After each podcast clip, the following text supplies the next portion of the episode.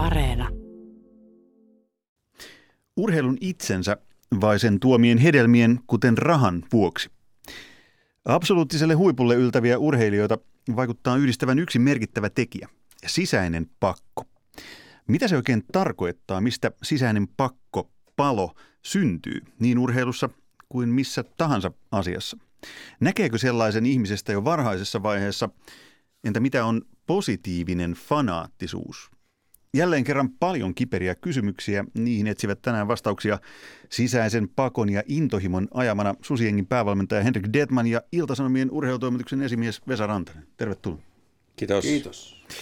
Ihan ensin on pakko ihmetellä vähän tämmöistä itsekritiikkiä harrastaa, että miten tässä ohjelmassa puhutaan niin sisäisestä pakosta ja äärimmäisestä intohimosta vasta nyt. Siis toki niitä on parin ja puolen vuoden aikana sivuttu monta kertaa, mutta et ei koskaan käsitelty näin perusteellisesti kuin nyt tehdään. Ja kun kuitenkin sisäinen pakko, palo, miksi tämä nyt hautaakaan kutsua, niin se on yksi urheilun tärkeimpiä, hienoimpia, kauneimpia asioita. Vai oletteko eri mieltä? Tuo oli kaksiosainen kysymys, koska sä ensinnäkin ihmettelit, miksi ei ole aikaisemmin käsitelty. Haluatko, että mä vastaan siihen No, vai siihen- tähän voi tärkeimpään kysymykseen? Medi, mediakritiikkiä, media Tota, tota, siis tämähän ei ole vain urheilun kaikista tärkein asia. Tämä on koko elämän tärkein asia. Kaikki, mitä ihmiset tekee, oot sä sitten rekkakuski siivoa, jos ei sulla ole sisäistä paloa tehdä sitä, niin kyllä se muuttuu vastenmieliseksi aika nopeasti, se homma. Eli yksi tärkeimmistä, hienoimmista, kauneimmista asioista, mutta urheilussa pysytään tänään. Teidän mole, mole, te, teidät molemmat tunnetaan ö, ammateissanne niin intohimoisina ja värikkäinä sisäisen pakon ajamina persoonina. Osunko oikein? Onko Mä teillä, en, sisä, tiedä onko teillä yhtään, mä en tiedä sisäinen, yhtään millaisena mut tunnetaan. mutta onko sinulla sisäinen pakko? Onko teillä- Twitter-fiidin perusteella moni tuntee mut ihan kusipäin. Mutta Tosin onko myös Henkan. Vaikka ei heikkaa Twitterissä. Ei niin. Mutta siis sisäinen pakko. Minkälainen sisäinen pakko teitä ajaa? Henrik Detman. Tota, ensin tuohon sun kysymykseen, niin, niin tämä pakko ja palo, mä jopa vähän kävisin niitä kahta sanaa erottaa. Että, että tota, Erotetaan. Ja, ja pakko on se, joka lähtee sieltä aivan sisäistä, joka itse sytyttää sen palon, joka synnyttää sen toiminnan. Ja, ja, tota, ja minusta tämä pakko on sellainen asia, että kun tätä ei voi oikein niin kuin, eh, toisen puolesta kertoa, vaan sehän, sehän, on, sehän on se oma, oma drive, jos, joka, joka jostakin syystä se, se, se, se draivaa sua, joku voisi sanoa motiivi, joo on se motiivikin, mutta, mutta se, on, se, on, se on voimakkaampi teko, joka, joka vie sut johonkin. Ja tota, itse mä törmäsin tähän, tähän niin kuin moneen näihin termeihin törmäsin aikanaan Petteri Petersenin mun ka- kautta tähän näin, ja, jota- ja me niin kuin pohdittiin sitä, että mitä, mitä meissä niin kuin urheilussa ajaa. Ja, ja, tota, ja se, sen jälkeen tietysti sitä on niin kuin yrittänyt, yrittänyt niin kuin seurata, koska sillähän on merkittävä vaikutus sen, sen tuloksenteon näkökulmasta. Et, et mikä on se pakko, joka, jo, jo, joka, joka draivaa? Onko se se pakko, se, että synnyttää se tulos, vai onko se vain pakko että olla mukana jossakin, vai on se, onko se pakko niin kasvaa siinä, siinä tota, kokeilla? Mun mielestä siinä on, siinä on niin miljoona eri, eri tuota vastausta. Ja musta on tärkeä, just hyvä kun otit tämän esille, koska puhutaan sisäisestä pakosta, niin pitää konkreettisesti pystyä selittämään, että mitä se on. Koska mua häiritsee itseäni esimerkiksi suunnattomasti, jos puhutaan joskus luovuudesta. Niin mä oon kuullut, kuullut niin paljon puhetta luovuudesta, jos kukaan ei oikein tunnu tietävän, että mitä se luovuus itse asiassa on. Että siitä Eikä vaan puhutaan, niin, niin, ja siitä puhutaan kuitenkin niin kuin joku muka tietäisi. Mutta mä uskon, että te tiedätte, mitä sisäinen pakko on. Vesa Rantanen, mitä on sisäinen pakko? No kun musta ei tullut jääkiekkoilija, niin mä löysin sitten seuraavan intohimon kohteen, se oli journalismi. Ja sitten kun mä vielä onnistuin monen mutkan ja sattuman kautta yhdistää journalismin urheiluun, jotka on kaksi mun suurinta intohimoa maailmassa, niin siitä on syntynyt mulle sellainen elämänmittainen polku, että mä saan tehdä työkseni jotain sellaista, mitä mä harrastaisin ammatikseni, jos en mä saisi siitä palkkaa jos ammatikseen voi harrastaa, mutta siis niin kuin mä harrastaisin näitä kahta asiaa, a- asiaa joka tapauksessa. Ne olisi mun elämässä joka tapauksessa, vaikka ne ei olisi mun työ, mutta kun mulla on käynyt niin hirveä tuuri, että ne on yhdistynyt ja mä en voisi koskaan kuvitella tekeväni mitään muuta. Onko valmentaminen ollut se sisäinen pakko, mikä vaan tullut esiin, vaikka mitä olisi tapahtunut? No se ehkä se vaan, ehkä mulla on sitä semmoinen sairas perfektionismi, joka, joka, joka siis aina kun mä jotakin rupean touhuun, niin se sisäinen pakko, se perfektionismin pakko, niin rupeaa ajamaan. Sa- Saanko mä kysyä? Totta kai. Kun on vaikea erottaa, että onko se rakkaus valmentamiseen vai koripalloon. Kumpi se on, Detman, sulla se juttu? Toi on hyvä kysymys. Tota, kyllä se varmaan, se on, toi on todella, mä sanoisin näin, että kyllä se on alka, alka, alkanut ollut rakkauslajiin, siis niin. koripallo. Sieltä se on lähtenyt. Ja, ja, tota, ja en mä toisaalta, tietysti sit on niin, sitä on ollut niin kauan valmentajana koripallossa, että, että ei voisin kuvitellakaan valmentamassa mitään muuta. Että olen nähnyt sellaisia valmentajia, jotka pitää itse niin hyvinä valmentajia, että ne on, voisi valmentaa lajia kuin lajia. Mm. Mutta ei se ehkä, ehkä se, että kyllä se, kyllä se laji itsessään, se, se, se, se kaikki ne jutut, joita siellä ja kiehto. Mutta kyllä, kyllä sitten tullaan taas siihen, että, että kyllä ehkä se myös se toinen pakko on se, se, se ne ihmiset niin toimijoiden ihmiset katsoo, mitä, mitä, mitä, mitä kaikkea niin kuin meissä, meissä toisissamme on, mitä kaikkea me saadaan, saadaan niin kuin narrattua toisistamme ulos. Ja, ja, ja, tota, ja, ja, ja se, se, on, se, se niin kuin draivaa siihen, että, että tota, koska mä sanon sitä aikaisemmin, mä uskon, että meissä kaikissa on enemmäksi. Mm. Meistä on enempää kuin mitä me käytämme. Ja, ja, tuota, ja se, se tietysti on, on sitten, mennään niihin keinoihin, miten sitä enempää saadaan ulos, mutta, mutta se on se, se, on se niin kuin pakko, kun mä, mä en usko siihen, että, että, että se mitä me näytetään on kaikki. Sopivasti tänään julkaistiin Yle Urheilun nettisivuilla Henrik Detman sun kirjoittama kolumni tästä samasta teemasta, että tänään koitetaan syventää ja jatkaa vielä entisestään, niin se mikä mulle pomppasi siitä esiin, niin sä teet huomionarvoisen jaon kilpaurheilijoiden suhteen.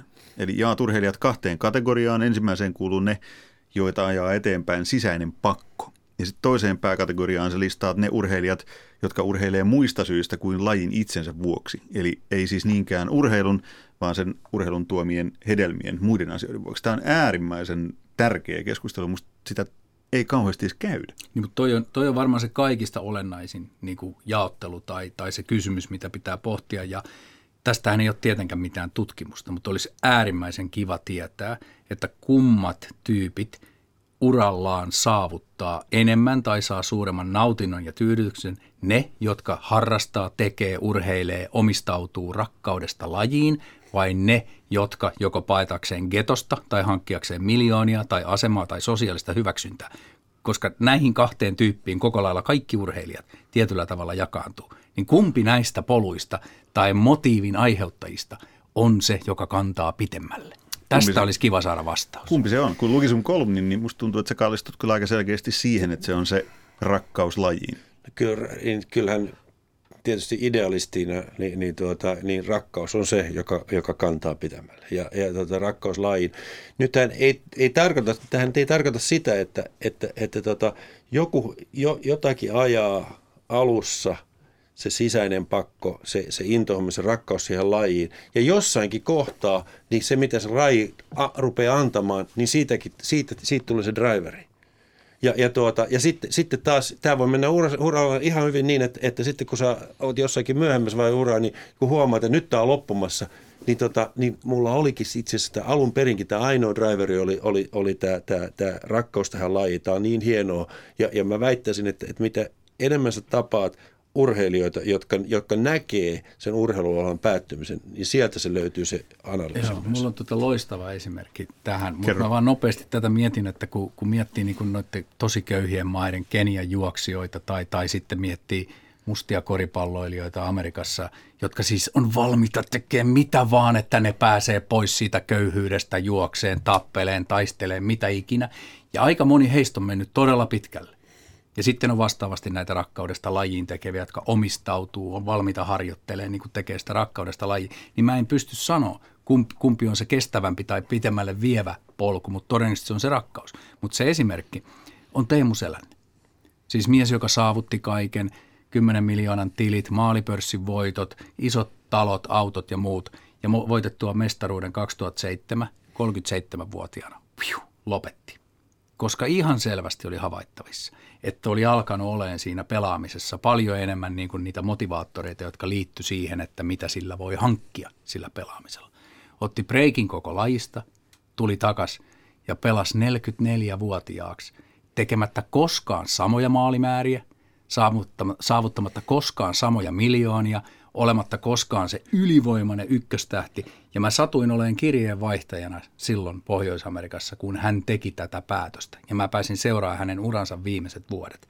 Ja näiden vuosien aikana hänestä kaikesta näki, että se on se rakkaus lajiin, minkä takia hän pelaa. Mä kerron esimerkin. Ne pelasi pudotuspelejä 2010 vai 2011, koska se olikaan. Hänellä oli murtunut leuka aikaisemmin, että hän ei ollut pystynyt kunnolla syömään viikkoihin ja oli menettänyt valtavasti painoa, oli todella huonossa kunnossa ja yritti epätoivoisesti taistella itsensä takaisin pelikuntoon, mikä on tossa iässä tosi vaikeaa, kun lihasmassasta on lähtenyt kahdeksan kiloa pois.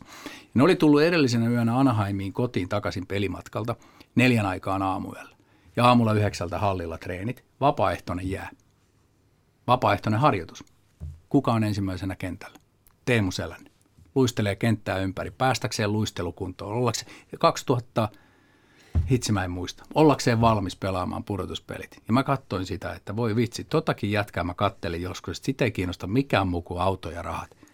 Ja ikävä kyllä, kyllä kiinnosti tosi paljon olla urheilija, saavuttaa omat rajansa vielä kerran. Ja arvostan häntä ja pidän tämän takia häntä Suomen kaikkien aikojen parhaimpana jääkiekkoilijana, vaikka Jari Kurri oli absoluuttisesti parempi pelaaja kuin hän oli omassa huippujessa. Eli ainakin Selänteen esimerkki viittaisi vähän siihen, että se... Oli molemmat. Niin, hän niin, kulki mutta ne molemmat polut. jos pitäisi kysyä Selänteeltä joskus. On Kysy, lajiin. muuten koskaan, että oliko se rakkaus lajiin vai rakkaus kalifornialaiseen kartanoon ja tulevaan tavernaan ja Sä et, kymmeneen sä, et, sä et välttämättä saa koskaan siltä urheilijalta itseltään sitä rehellistä vastausta, koska ne ei välttämättä itsekään tiedä. Mutta oli paljon viitteitä siinä uran aikaisemmassa vaiheessa. Mä jaan tämän Teemun hu- huikean uran kahteen jaksoon. Se, missä hän sa- halu- halusi itse saavuttaa itselleen asioita, maineen, rahat, taloudellisen turvallisuuden, hienot talot ja tavarat.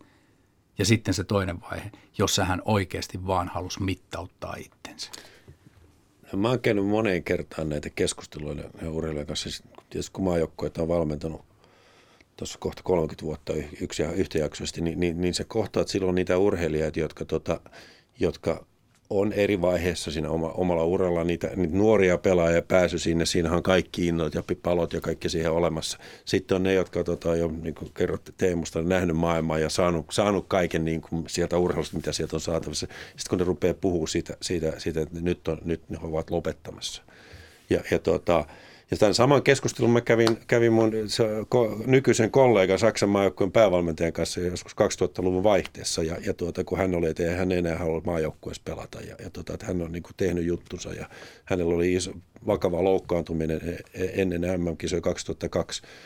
Ja Tämä oli ihan, en tiedä onko sattuma, mutta eilen tuli tekstiviesti tai WhatsApp-viesti kuvan kanssa ja sanoi, että kiitos tästä hänen, hänen elämänsä hienoimmasta turnauksesta. Että silloin kun pelattiin MM-kisoja 2002, että se oli hänen hienoin kokemus.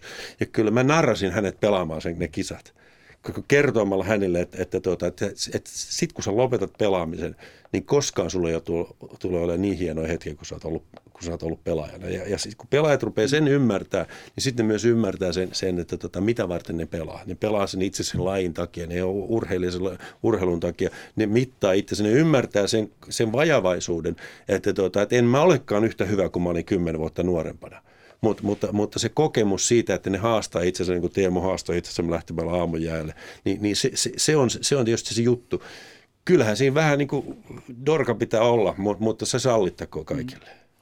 Mutta tota... ne, on, ne on surullisia ne tarinat, sit, mitä, mitä on sellaisia, että, että selvästi näkee kaverista, että se oikeasti on tässä mukana ainoastaan sen takia, että se saa sen miljoona tilin ja saa tämän ja saa ja ton, mutta että se varsinainen palo sitä hommaa kohta. Ja sitten ne alkaa, niin ne suoritteet alkaa vaan tasaisesti laskeen, koska sitten se pikku ekstra jää tekemättä ja mitä vanhemmaksi tulee tuommoisissa lajeissa, niin sunhan pitää tehdä kaksi verroin töitä, että sä pysyt edes mukana enää. Mennään kohta siihen toiseen kategoriaan, mikä tässä mainittiin. Mä haluan vielä pysyä tässä niin pää- tai ykköskategoriassa, koska, koska tota, siinä on niin paljon sellaisia asioita, jotka on urheilun ja ihan minkä tahansa muunkin elämän alueen kannalta niin, niin olennaisia.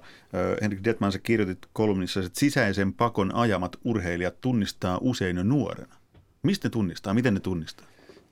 Kyllä ne tunnistaa siitä, että, että se itse asiassa laji on se, se joka, joka se, se juttu sen lajin ympäri. Se, se, puhutaan nyt vaikka koripallosta peli on se, se, se tuota, että ka, kaikki mitä sen pelin ympärillä tapahtuu, että, se, että se, se, ne drive, ne, ne, se, se, se drive siitä, että koko ajan pitää päästä pelaamaan ja, ja, ja, ja tota, kyllähän näitä, näitä esimerkkejä, mutta kyllä näitä esimerkkejä on, mutta kyllä valmentajan kannattaa pitää silmät auki tässä. Miten tuommoisia tapauksia pystyy valmentamaan tai tarviiko niitä valmentaa, jos se huomaa, että sisäinen pakko tehdä jotain on, niin onko se valmentajalle niin kuin, se äärimmäisen helppo tapaus? Sehän vaan niin kuin tekee ja syö ja juo ja imee koko lajia itseensä ja sä vaan katsot päältä, että ahaa, eipä tässä mitään, että poika heittää kori joka paikasta ja tekee ihan mitä haluaa. Ja nyt mä menen tuohon Miinaan. Toimittaja kysy, kysyy valme, kysymyksen ja, ja, ja tuota, siihen pitäisi pystyä antaa yksilitteistä vastausta. Ei pysty antaa. Tämä on, tää on se, mitä, mitä tuota valmentajan pitää pystyä lukemaan to, toisella se voi olla paljon piilossa vähän se, että, että se, se on siellä jossainkin, mutta, mutta, mutta syystä tai toisesta tai ympäristö ei anna, anna, anna siihen, se ei ruoki sitä, sitä, tota, sitä liekkiä siinä. Ja, ja, ja, ja, tai sitten jopa jossakin jollekin se voi olla häve, hä, hävetä sitä, että, että, tota, että, että niillä on tällainen halu. halu Mutta va, varmaan on siis niin kuin kokonaisuuden kannalta valmentajallekin todella hyvä asia, että sellaisia pelaajia on muutamia siinä joukkueessa, koska ne voi sitten sytyttää sitä roihua vieruskavereissa ja näin. Ole niin kuin paljon puhuttu tästä valmennuskulttuurin muutoksesta. Nythän paljon puhutaan siitä. Erkka Westerlund on puhunut, toistanut tätä Alpo Suhosen 80-luvun teemaa jo. Ja mä tiedän, että Henrik Detman on tässä samassa keskustelupiirissä aktiivinen ja samaa, samaa mieltä näiden vanhemman polven valmentajien kanssa siitä, että se valmennuksen tärkeä juttu alkaiskin tänä päivänä olemaan se, että saisi sen urheilijan itse innostuun siitä asiasta. Ja siinä on ehkä varmaan kaikista suurin ja vaikea juttu kysymys. Niin kuin ohi näiden teknisten asioiden ja, mm. ja näiden juttujen. Voiko sitä sisäistä pakkoa opettaa? Ei. Ei, ei sitä voi opettaa. Voiko se niin houkutella? Miten valmentaja tekee? Koska sanoit, että joskus tuntuu, että joku häpeää vähän sitä, että on niin, niin hirveä mm. pakottava tarve johonkin, tai että on jotain ongelmia sen esille saamiseksi. Mitä valmentaja tekee silloin? No mä sanoisin näin, että, että kun meissä kaikissa on tämä sisäinen pakko, Onko kaikissa? Kyllä mä uskon, missä kaikissa on jonkinlainen sisäinen pakko johonkin. Että et, tota, et, et, et vapauttamme, aistimme siihen, että et, et ne vapauttaa ne sisäisen pakko. Se, se on kysymys, onko meillä edes mahdollisuutta elämämme aikana aina siihen, mutta, mutta ainakin mun sitä kohti pitäisi, pitäisi kulkea. Ja, ja tota, se, se, se on tietynlaisen niin itseymmärryksen kasvua, kasvua. Kyllä valmentaja voi siinä auttaa koska valmentaja voi, voi, voi herättää ja kysyä ja, ja, ja, ja vähän, vähän jopa joskus narrata ja välillä vähän pakottaakin. Et, et se, se, sekin elementti niin kuin kannattaa muistaa, että kyllä se pakkokin, se pakko aina tar- ole välttämättä sisältä tulevaa, vaan se voi myös tulla vähän ulkoa, että se ohjaa sitä mutta tota, se ei kanna hirveän pitkään, mutta, mutta, mutta hetken, hetken siinä, siinä voi päästä liikkeelle. Niin siis varmaan on se, että kun puhutaan kilpaurheilusta kansallisesta, jopa kansainvälisestä tasosta, niin ei siellä ole yhtään urheilijaa, jolla ei olisi sisältä, sisäistä pakkoa ja intohimoa. Jollain on vaan sitä vielä niin paljon no. enemmän, että ne niin oikein ahnehtii sitä lajia ja kaikkea, mikä siihen liittyy. Ja mun mielestä tämän tyypin niin kuin tavallaan se äärimmäinen mittari on se, että nehän, nehän ei ole ehkä niinkään kiinnostunut siitä, että mitä sillä urheilulla voi saavuttaa, mutta ne on kiinnostunut siitä urheilusta eli arjesta ja kiinnostunut siitä, että ne on valmiita tekemään mitä vaan nähdäkseen omat rajansa. Eikö tämä hassu, hassu niin kuin, että me urheilussa kuitenkin useimmat meistä, me ollaan järkyttävän, järisyttävän kiinnostuneet siitä, että kuka voittaa, kuka tekee eniten maaleja, kuka on se suurin tähti, jota juhlitaan, joka nostaa kannua senaatin torilla ja joka hurmaa susiengin niin kuin kotikisoissa.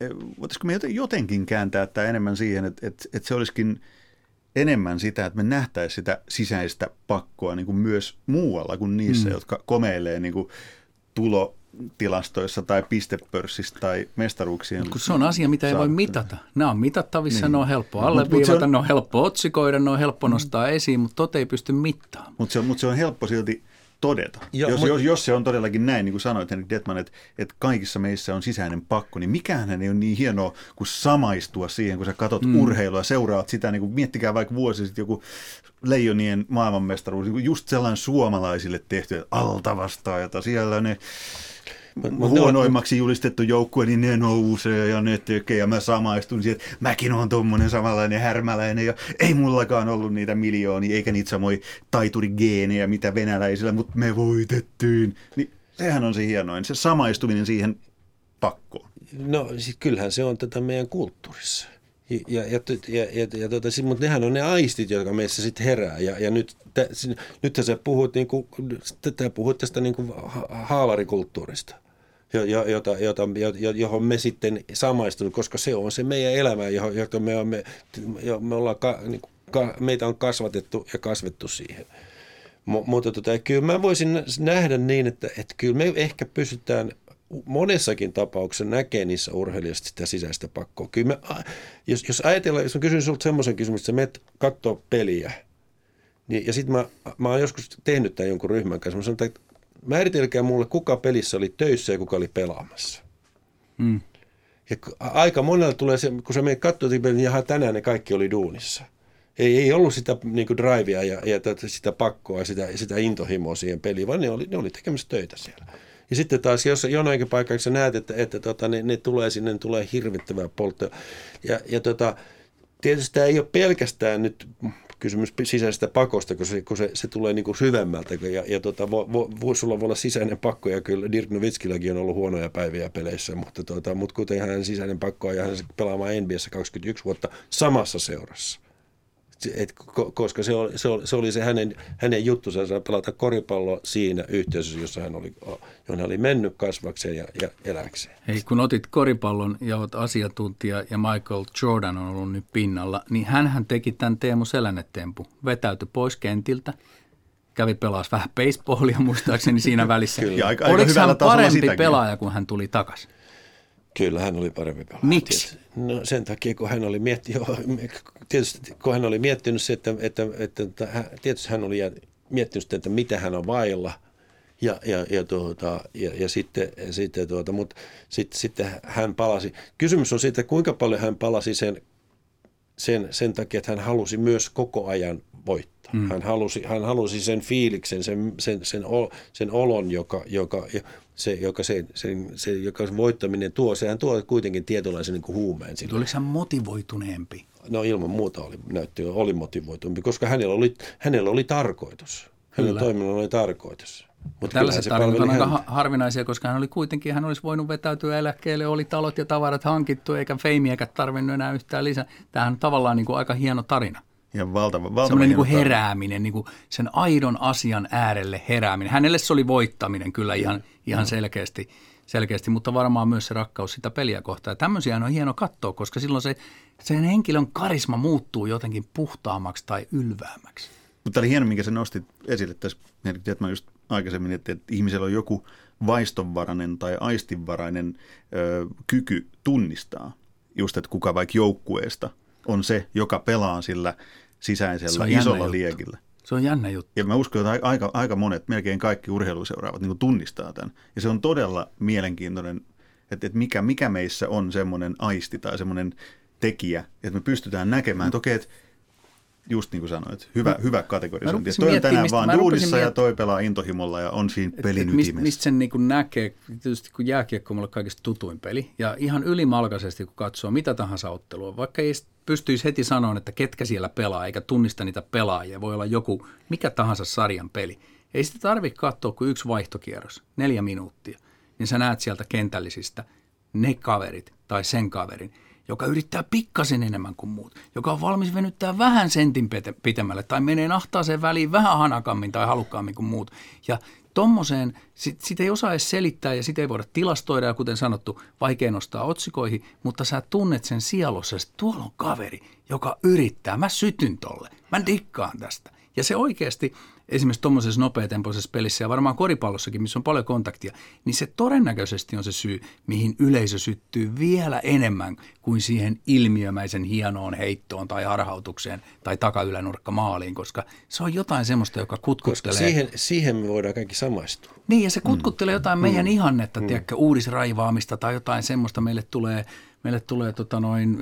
Äh, Koske, Koskela Jussi mieleen, joka tota, noin, raivas koko pellon ja, ja miten Suokuokka ja Jussi, miten se nyt alkaakaan se kirja, niin se, se on niin syvällä suomalaisuuden DNAssa, että siitä tulee ne tarttumat. Futisjoukkueen nyt kun pelastui, ne ikimuistoisimmat hetket on niitä taistelupalloja, kun viimeisellä minuutilla Arajuuri venyttää jalkansa jonkun potkun eteen, niin kuin jää välähdyksen omasena mieleen, vaikka jalkapallosta ymmärrä yhtään mitä, niin jää mieleen, että juman kautta, tuossa jengissä on nyt jotain semmoista, että ne on tekemässä jotain aivan erityislaatuista. Onko se niin sanottua positiivista fanaattisuutta? se on muuten hyvä sanapari.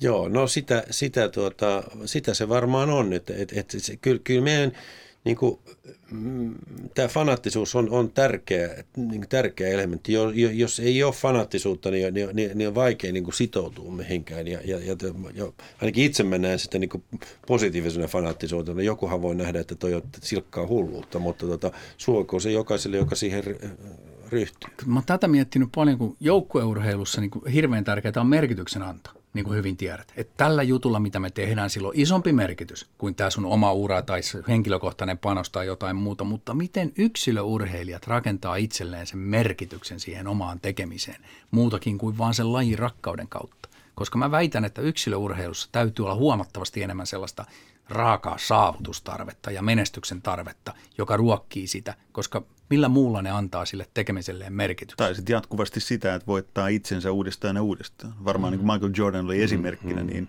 että et koko ajan kehittää itseään paremmaksi mm. versioksi itsestä. Mm. Mä, mä se... näkisin, että se on jopa sama Tämä on se pointti, tämä on se pointti että se voittaa itsensä uudestaan ja uudelleen ja uudestaan. Ja, mm. tota, ja heti kun, kun se katoaa, niin kehitys on loppu. Se on totta. Ja, ja, tota, ja, ja, ja silloin, synt, silloin tulee tämä kakkosmotiivi.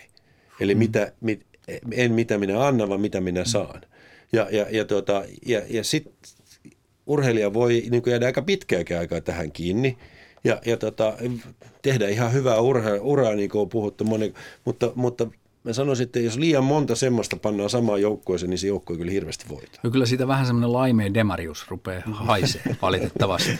Tämä ei ole politiikka. Ei olekaan, politiikka. mutta silti meillä urheilun ihmisillä on oikeus ottaa myös politiikan asioihin kantaa. Niin, tai vaale, vaalea vihreä vihreä. tai vaalean punainen punaisuus. kyllä, kyllä. Politiikasta takaisin siihen toiseen pääkategoriaan. Eli niin kuin Henrik Setman kolmissa kirjoitat seuraavasti. Kilpaurheilijat, jotka taipumuksistaan ja taidoistaan huolimatta suhtautuvat lajiin ylimalkaisemmin. He saattavat olla ammattilaista jopa maajoukkuetasoa, mutta laji on heille joko rakas harrastus tai lähes kokonaan välinearvoinen.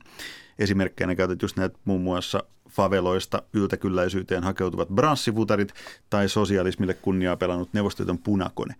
Ja nyt sama ilmiö näkyy jo Kiinassakin, että sillä urheilulla haetaan just jotain sosioekonomista nousua eri yhteiskunta ylempänä, ylempänä aina, olevaan yhteiskuntaluokkaan. on aina haettu sitä aikojen kyllä, kyllä. alusta. Niin, Jalkapallon tarina Englannissa on nimenomaan työväenluokan pääsy tavallaan Just näin. Ja tämä on äärimmäisen mielenkiintoinen aspekti urheilusta, mistä puhutaan musta vähän liian vähän. Että sitä nostetaan niinku useimmiten vain negatiivisessa valossa esiin, koska siinähän on myös paljon positiivista. Vai tämä on, onko? Tämä on... No, no, toi on minusta tärkeä. Ensinnäkin pitäisi, tuo, tuo on sallittu, että sä käytät urheilua. Se on täysin sallittu. Ja, ja, ja, tuota, ja mä väittäisin, että, että monet, jotka on urheilussa mukana, he eivät edes huomaa sitä. Ne, vaan, ne on siinä mukana, ne ei huomaa, että ne käyttää. Sitten jälkikäteen ehkä ne on, kun ne lopettaa. Tai, ja, niin, että, että näin, näin, mähän vaan käytin tätä, tätä urheilua saavuttaakseni jotakin, jotakin asemaa tai, tai, tai, tai, tai hyväksyntää jossainkin. Mutta onko silti niin, että sille absoluuttiselle huipulle, sille eliittitasolle, Michael Jordan esimerkkinä, niin että sille pääsee vain, jos kuuluu niin kuin tähän Detmanin ykköskategoriaan, eli, eli sisäisen kyllä, pakon kyllä sinne, kyllä sinne muutkin pääsee, mutta se todennäköisesti se ura ei ole niin pitkä sitten ehkä. No mä, mä, t- mä en tiedä, ehkä palloilussa niin jo, jo, sinne pääsee. Mä en tiedä, pääsisikö yksilöurheilussa. No mä mietin näitä kenialaisia juoksijoita esimerkiksi. Tai sitten tota, Itäblokin nyrkkeilijöitä tai, mm. tai, tai tällaisia, mm. niin – Mä en oikein jaksa uskoa, että se juoksu on niin rakasta sitten kuitenkaan, mutta että se on se mahdollisuus elättää se kotikylä tai, tai, tai saada se asema. Ja nimenomaan just nyrkkeilyyn hän liittyy tosi paljon tätä. Mike Tyson on nyt pinnalla, hänen tarinansa niin kuin kettopojasta maailman supersaan. Kyllä siihen on sisältynyt tosi paljon tämmöistä niin kuin, Totta. vitsi, mä en enää sitä vittuilua kuuntele, että mä nousen kaapin päälle ja mä nousen sinne nyrkkeilemällä. Siinä on se huolestuttava puoli ainakin nykymaailmassa – että kun urheilussa nähdään jo niin monessa lajissa, varsinkin palloilulla, jos vaikka Suomessa jääkiekko esimerkkinä, niin nähdään se, että ahaa, että tällä urheilemisella noi NHL pelaavat tai Lauri Markkanen NBAssa tai nämä, nämä ja nämä tuolla ja tuolla, niin, niin ne saa niin paljon sitä materi- materialistista hyvää, niin, niin eikö siinä ole se vaara? Mä ainakin miettinyt sitä nuorten kohdalla, että aletaan niin tähtäämään ei urheiluun itseensä, ansi, vaan siihen, mitä sillä voi saavuttaa. On. Tämä on Sehän siis, vääristää jotenkin sen urheilun ajatuksen. Tämä on iso ongelma, varsinkin jääkiekossa, joka on selkeästi tullut niin kuin ihan, ihan keskeiseksi tavaksi hankkia omaisuutta ja ansaintaa. Ja ylipäätään se liittyy liittyy niin kuin NBAissäkin tämä kauhea kiire saada uutta niin kuin julkisuusmyllyä ja markkinointimyllyä nuore, nuorta tähteä, niin tähän on tullut semmoinen kiire-elementti tähän ympärille. Ja nyt puhutaan esimerkiksi jääkiekon ympärillä tosi paljon siitä, että nuorilla lahjakkailla pelaajilla rupeaa olemaan jo semmoinen viiden, kuuden niin kuin tämmöinen – ihmisen armeija siinä ympärillä, jotka rupeaa jo vähän miettimään, että viisi vuotta niin ollaan tuolla ja sitten me saadaan tämä bonus ja me saadaan tämä bonus ja mulle tulee toi palkkia, on sijoitusneuvoja, on kuntovalmentaja, kaikki haluaa vähän palan siitä feimiä. Tämä on ihan uusi ilmiö. Ja tähän ei ole vielä niin kuin kulttuuri kasvanut siihen, että tässä on vaarallisia esimerkkejä siitä, että tämän houkuttimena olevan rahan tuottama kiire siinä ympärillä oleville ihmisille voi tuhota sen kyseisen potentiaalisen niin, pelaajan. Urheiluhedelmät houkuttelee. Joo, kyllä ne houkuttelee erityisesti sontakärpäsiä. Mm. Kyllä. Et, et, et se, se, se, se, on, se on ihan se, mutta mut, mut tässähän kyllä, kyllä hän, joka, ei, ei tuot, joka, joka luopuu siitä urheilusta itsestään ja, ja, ja, ja kiinnostuu siitä hedelmistä, niin hänhän se, hänhän se häviää. Hänhän se itse yksilö siinä häviää. Totta ihmeessä niin kysymys on nuorista ihmisistä, siinä on mieletön määrä houkutuksi. Se on todella, todella haastava paikka. Ja, ja tota, ei ole kovin helppo paikka. Sen takia urheilu menettää niin sanotusti monta lahjakkuutta, koska ne rakastuu tähän, tähän materiaan, e, e, eikä siihen, ja menettää se rakkaus siihen lajiin. Mä sanoisin näin, että, että tuota, varmaan meidän yhteiskunnassa tämä, tarkoittaa tietysti, me ollaan ehkä suhteellisen onnellisessa asemassa kuitenkin, kun, kun me, meillä niin tämä ihmisten arvopohja on kuitenkin aika, aika niin terve. On, mutta tämä on, tämä on Suomessa ihan uusi ilmiö ja siitä monien ihmisten kanssa on puhunut, ne on kiinnittänyt siihen huomioon. Se ei, ei, ei voi sanoa, että nämä, nämä nuoret sukupolvet, nämä pelaajat itse – olisi sillä tavalla ihan täysin niin kuin fiksoitunut siihen, että kohta, kohta mä saan NHL-palkaa ja kohta mä saan sitä, mutta siinä ympärillä olevat tyypit. No sitä, sitä kärpäsjengi on kyllä ihan riittävästi koko ajan ja, ja tota, tämä on, on paras neuvo, mitä urheilu voi antaa, sen, että pysy erossa näistä. Ja mä oon... Ei sä tarvitse näitä, näitä, näitä kymmeniä eri, eri tota, neuvonantajia siellä ja kaikki kertoo sulle ja, ja eristä henkistä valmentajaa ja sitä ja tätä, vaan, vaan tota, sä tarvitset sen muutaman ihmisen, joka, joka sinne ympäri, joka kanssa sen ihan, niin, ihan niin kuin kukin meistä tar, niin kuin tarvitsee sen, sen tota, muutaman ihmisen kanssa, kun me elämää tässä kuljetaan. Ja, ja tota, jos me ruvetaan niin sataan suuntaan äh, kumartaa, niin kyllä saman, saman käydään pyllistään sataan suuntaan. Tämä on, tämä, on ihan, tämä on niin uusi ilmiö, että meillä ei ole vielä sellaista kokemusta siitä, mutta jos me ajatellaan pitempää jatkumoa suomalaiset huippua ammattiurheilijat, ne on yleensä preikannut huipulle kaksikymppisinä, vähän yli kaksikymppisinä, jopa Teemu Seläni, johtuen kun hänen reisiluu meni poikki, niin viivästyi se lähtö sinne. Nyt kaikki suomalaiset NHL-pelaajat preikkaa 18-vuotiaana. Ja me nähdään vasta kymmenen vuoden kuluttua, että kuinka paljon tämä todella kova kiire tässä alkuvaiheessa polttaa sitä uraa sieltä loppupäästä. Että niin kuin jääkö ne urat sitten loppupeleissä vähän lyhkäisemmiksi, kun ne olisi jäänyt, jos ei olisi ollut niin kauhea kiire sinne voi, ei ole mitään loukkaantumissumia ei ole tullut, mutta niin kuin, eihän nämä kes, niin kuin kesken kasvuset urheilijan alut, eihän ne vielä voi olla mitenkään valmiita kohtaan sitä 82 pelin sarjaa, sitä vaativaa maailmaa. Mun mielestä tässä niin pitäisi nopeasti vetää suitsia, että niin kuin, tä, niin kuin palo on kova, into on kova ja niin päin pois, mutta kyllähän tässä tapauksessa niin kuin mieluumminkin sammutetaan se tuli kynttilän toisesta päästä ja poltetaan vain yhdestä päästä sitä kynttilää, koska sun onnellisuus uralla ja urheilussa katsotaan vasta sitten, kun sä oot 35-40. Vieläkö sä kestät, vieläkö sä jaksat, vieläkö sä saat siitä tyydytystä, koska on väärin, että näistä urheilijoista tehdään 18-vuotiaana markkinakoneiston palasia ja niistä kupataan kaikki irti kaksi vitoseen mennessä. Ei no se niin kuulu mennä. Silloin just nimenomaan ollaan siinä ikävässä no ne lieveilmiössä, ne jossa niin kuin nähdään se urheilun välinearvo. Niin. Eli, eli siis urheilijasta tulee niin kuin Kari-Pekka Kyrö tässä studiossa kerran hyvin sanoi, että teurasi jätettä. No vähän, ja, vähän ja näin. Se oli ehkä karikoidusti sanottu, mutta sitä kohti mennään, että kun taistellaan tässä, että okei, että näkyy se nuori urheilija, niin kuin just kuvasitte sitä, että se on se, jolla se sisäinen pakko on voimakas, niin sitten täytyisi olla niin viisaita aikuisia tai ihmisiä ympärillä, jotka ymmärtää, että sitä sisäistä pakkoa ei saa kääntää – kun vasta sitten, kun hän itse urheilijana haluaa kääntää sen siihen, että nyt mä oon 27-vuotias ja noin tarjoaa mulle kolmen miljoonan sopparia ja noin neljän miljoonan. Mm. Niin, niin. sitten mä otan ehkä neljän miljoonaa ja saan uuden veneen. Ky- kyllä, jos, jos ajattelet näin, että tota, sanotaan, että jos sulla on meillä on lahjakas koripallo, jolla on tämä vahva palo ja hänellä on sitten vanhemmat ympärillä. Niin tuota, jos sä kysyt multa, että miten hän voisi niitä, sitä, miten ne vanhemmat voisivat sitä pelaajaa tota, auttaa, niin ehkä se paras neuvo on se, että menkö ne ulo, meidän ulkokentälle ja palata palloa, kun hän heittää. Tuleeko et, tämmöisiä... et, älä yritä tehdä mitä, mitä, joka liittyy tähän bisnekseen tai muu, koska se kaikki tulee ihan automaattisesti. Se kyllä tulee tuolta sieltä. Ja, va, va, vaan tuota, kaikki, kaikki apu pitää kohdentaa siihen, miten se peli paranee, miten se, sinusta tulee parempi pelaaja. Oletko joutunut selittämään tällaisia vanhemmille? Tai Kyllä näitä muille? keskusteluja on käyty.